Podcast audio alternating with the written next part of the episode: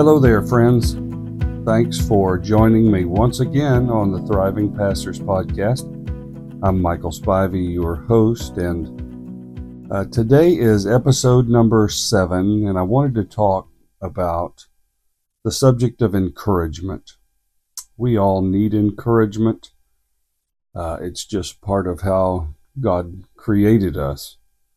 And um, it's so funny. I was thinking about uh, this subject, and uh, my mind went back some 20 plus years ago now when I worked at a church with a, a guy named Jim who you talk about uh, an encourager. Jim was the best encourager, one of the best encouragers that I've ever known. You know, I'm sure you remember the scripture about David that he encouraged himself in the Lord.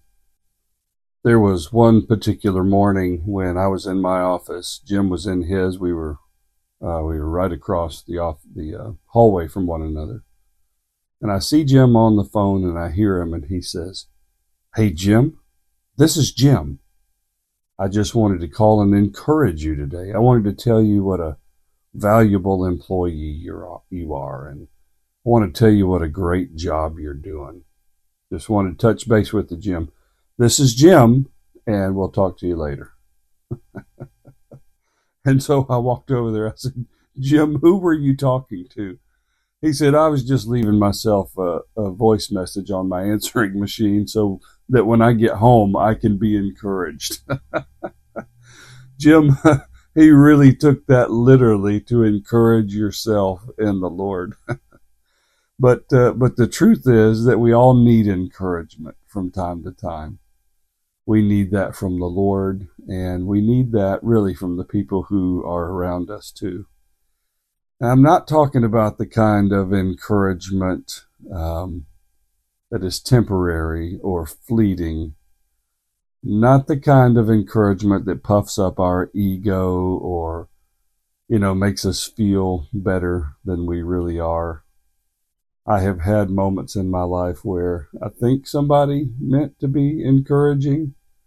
Uh, in in my former church, that's been a long time ago now, but for a series of of Sundays, we had a newer lady come into our church, and as I would leave uh, the back of the auditorium when church was over, she would say, Pastor, that was a very warm sermon.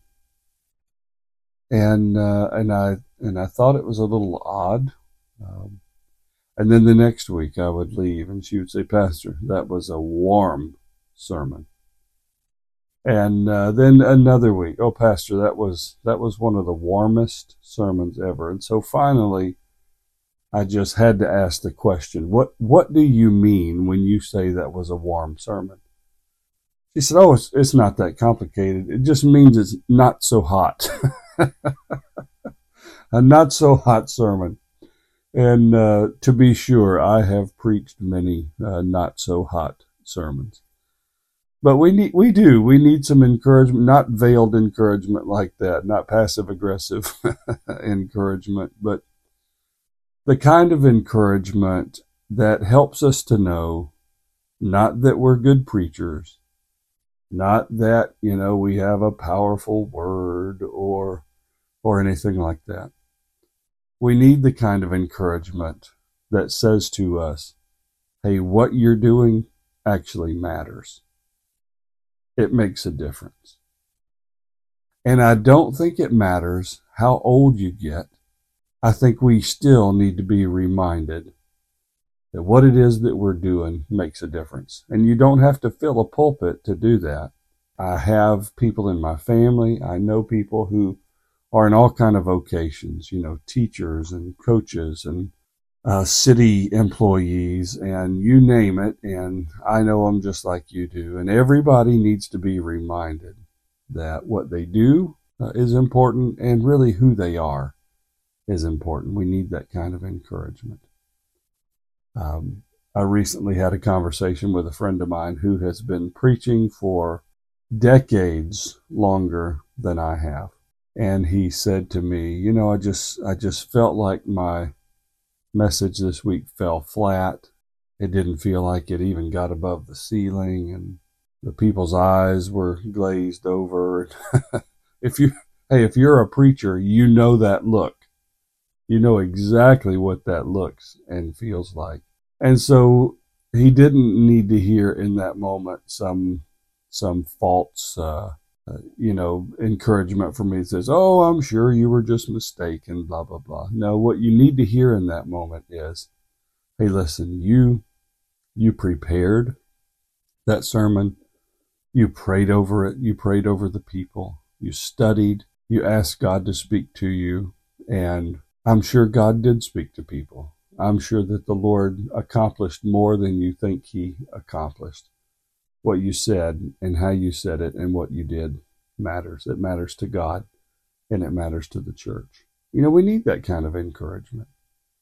Luckily, not luckily, providentially, God is described as the God of all comfort. The book of Second Corinthians has something uh, unique to say about this, and I want to read it to you from a couple of different translations. The first one comes from the ESV, Second Corinthians chapter 1, and uh, starting in verses 3 through 5. Blessed be the God and Father of our Lord Jesus Christ, the Father of mercies and God of all comfort.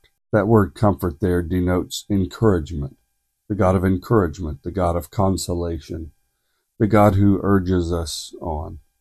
Verse 4 who comforts us in all of our affliction, so that we may be able to comfort those who are in any affliction with the same comfort with which we ourselves are comforted by God.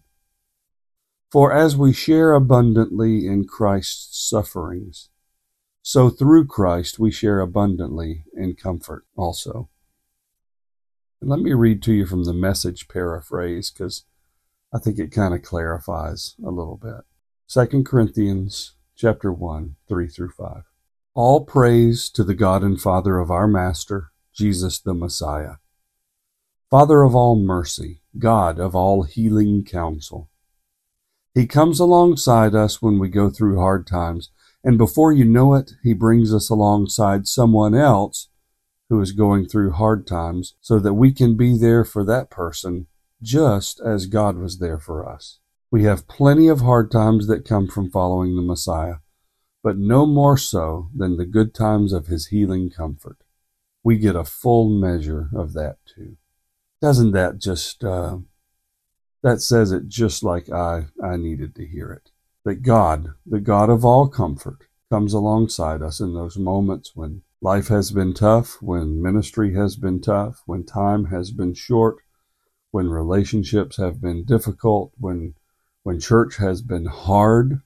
You know, if you're a pastor and you're listening to this, the last two or three years have just been hard. They've just been hard. And they've been hard in, in a lot of different ways. For some, they've, it's been very hard financially. Certainly for most all of us, it's been hard uh, numerically with people in and out of the church. It's been hard technologically because we've had to lean into technology, maybe maybe some people more than they're comfortable with. And over the past uh, little while, people have just taken this time uh, with COVID and all the other stuff. They it's been sort of a reset for the church. If people were thinking about leaving and going somewhere else, this was a good time for them to do that. And so uh, you know, uh, churches have been have been shuffled around, and a few left this church and went to that one, and a few left that one and came over to the other one, and it's just been a really weird, hard season, and we we need the encouragement of the Lord, and I'm so thankful that in prayer and in Scripture, time with God, through hymns and songs and in all kind of different ways, God encourages us. He gives us enough just to make it one more week. But for me in my life, uh, and maybe I'm unique in this, I don't think so, but it seems to me that one of the chief ways that God uses to encourage me to keep me going is through other people. And sometimes that comes through words, sometimes that comes through actions or, you know, a note or an email. God uses those things in tremendous ways. And I want you to understand just how powerful a word, an email, a couple of lines to somebody. We, we may think that, that those things would be just small little things, but to somebody who's dying, to somebody who is withering, to somebody who is, uh, you know, not flourishing and is kind of languishing, just a moment of encouragement can make all the difference. And so not only does God want to do that for us, I know that the Holy Spirit wants to do that for someone else through us. Sometimes even in in ways that we we haven't considered. We we didn't even think it was going to happen this way, but it does. I want to share with you uh, one of one of the best stories that's in my arsenal of stories. I've told this through the years, and it is just uh, a matter of fact. I told it a couple of weeks ago in our church.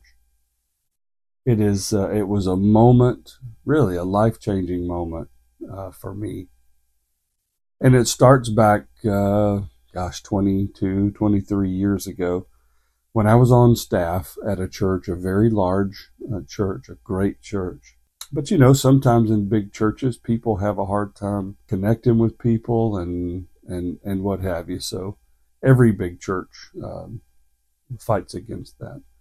But we had this one couple in our church. They were Hungarian, and they had both survived World War II. And literally, they were chased out of Budapest and on foot on foot, made it across border lines, and eventually migrated to the U.S. Their names were Paul and Elizabeth, and they were just tremendous people, wonderful people. They would have us over to their house, our, our whole staff, they would invite us over there. And, and Elizabeth was, uh, when it came to, to hosting people, she was very formal. And so the fine china was out and candles and a several course meal. I mean, it was, it was exquisite. She went, she went all out on this thing and she loved her pastors, especially our senior pastor. She loved him so much and rightfully so. And sometimes while she was in church, while we were right in the middle of church, I mean, we could be in the middle of worship we could be in the middle of pastor's message. It didn't matter. Sometimes she would just get so overwhelmed and she would yell out from the congregation, We love you, Pastor. And everybody would turn around and look and, you know, kind of chuckle and giggle. And Pastor would always say, Oh, Elizabeth, we love you too. She was a very special woman and you know, as as it happens, we uh, we went on to a different ministry from that church. We we were doing youth ministry there, and we left there and started church planting. And uh, we had been church planters for several years. And I was in my office one morning, just kind of minding my own business, and uh, I just felt that little whisper of the Holy Spirit and my mind was stirred up towards this lady, Elizabeth. And I didn't know how to get in touch with her. So I called the church office at the church that we had been at, and uh, they said, Yes, we have her information. She doesn't attend church here anymore. But uh, anyway, they gave me her number, and and I called her. She she answered the phone. I said, Elizabeth, yes. I said, This is Pastor Spivey. How are you? And she couldn't quite put together who I was and where I was calling from and those kind of things. So I gave her a couple of prompts and finally, uh, you know, the, the cogs all came together and she said, Oh, Pastor Spivey, I love you, Pastor. I said, Oh, Elizabeth, I love you too. And um, so we had some small talk there for a few minutes. I really, I just called to see how she was doing and maybe to have prayer with her. And we got a few minutes into the conversation, and she said, Pastor, I, I guess you're calling because you heard that Paul died. And I said, No, Elizabeth, I had not heard that Paul died. And she said, Yeah, it's been a little over a year since he died. And uh, she said, just just yesterday morning, I was I was crying. I was praying to the Lord. She said, you know, I, I know that you're supposed to be sad and you're supposed to grieve when people die. But every day for a year now, I have cried. And I came before the Lord yesterday and I said, God, have you forgotten me? And then she said, This morning, God loves me so much that He had you give me a call just to encourage me. And boy, in that moment, the encouragement that I intended to call and give her was turned right back around on me. In that moment, I was so encouraged in the Lord that number one, hey, maybe I really can hear from God. maybe maybe I haven't grown dull to the voice of the Spirit of God. And secondly, that God would use us in in any measure is a, a beautiful and a humbling thing. And in that moment, I was just overwhelmed with encouragement from the Lord. And I prayed for Elizabeth, and we cried together, and I haven't talked to her since. I, I don't even know what's going on in her world. But I know that in that moment, boy, mutual encouragement came. And it was an, an incredible, incredible moment. Listen, it, it is in unexpected times and sometimes in unexpected ways that God comes to us and encourages us. And you never know what it is that God will use. I've been reading in my in my reading time about the life of Elijah. And for Elijah, as he's running from, from Jezebel and Ahab, he he finds himself completely worn out, laying under a tree, ready to die. He tells God, I'm ready to die. And the scripture says that he woke up and an, an angel had baked a cake and there was some water there. That's what encouragement looked like for Elijah. For you, it may look like something totally different, but I do know this. I do know that when you and I choose to be intentional about encouragement, when we sow encouragement, I can promise you that you will reap encouragement in your life. If you would be willing just to try to hear the voice of the Spirit, if you'd be willing just to extend God's voice through you into somebody else. If you'd be willing just to sit down and type an email or or write a, a note card or a postcard or something like that, you you might be completely surprised how God would encourage you in that. If you need, especially if you need some encouragement, let me encourage you today to be an encourager. Take five minutes, take 10 minutes, and do something that'll encourage somebody else and that encouragement will come right back on you. I hope this has been good for you. It's good for me just to get it out from time to time, and uh, I want to be an encourager to you. I love you. I appreciate you taking a few minutes of your time uh, to listen and uh, be an encourager this week. God bless you. We'll talk to you next week. Thanks. Thanks so much for joining me today on the Thriving Pastors Podcast. I know that there are a multitude of people and podcasts to choose from, so I really appreciate you spending some time with me. If you've enjoyed the content, please feel free to share it with those that you think might benefit from it. And if you don't mind, go and check out my website for the Thriving Pastors Initiative at thetpi.org. That is T H E T P I dot O R G. We've got new cohorts that are forming all the time and I'd love to walk with you on your journey. May the Lord bless you today.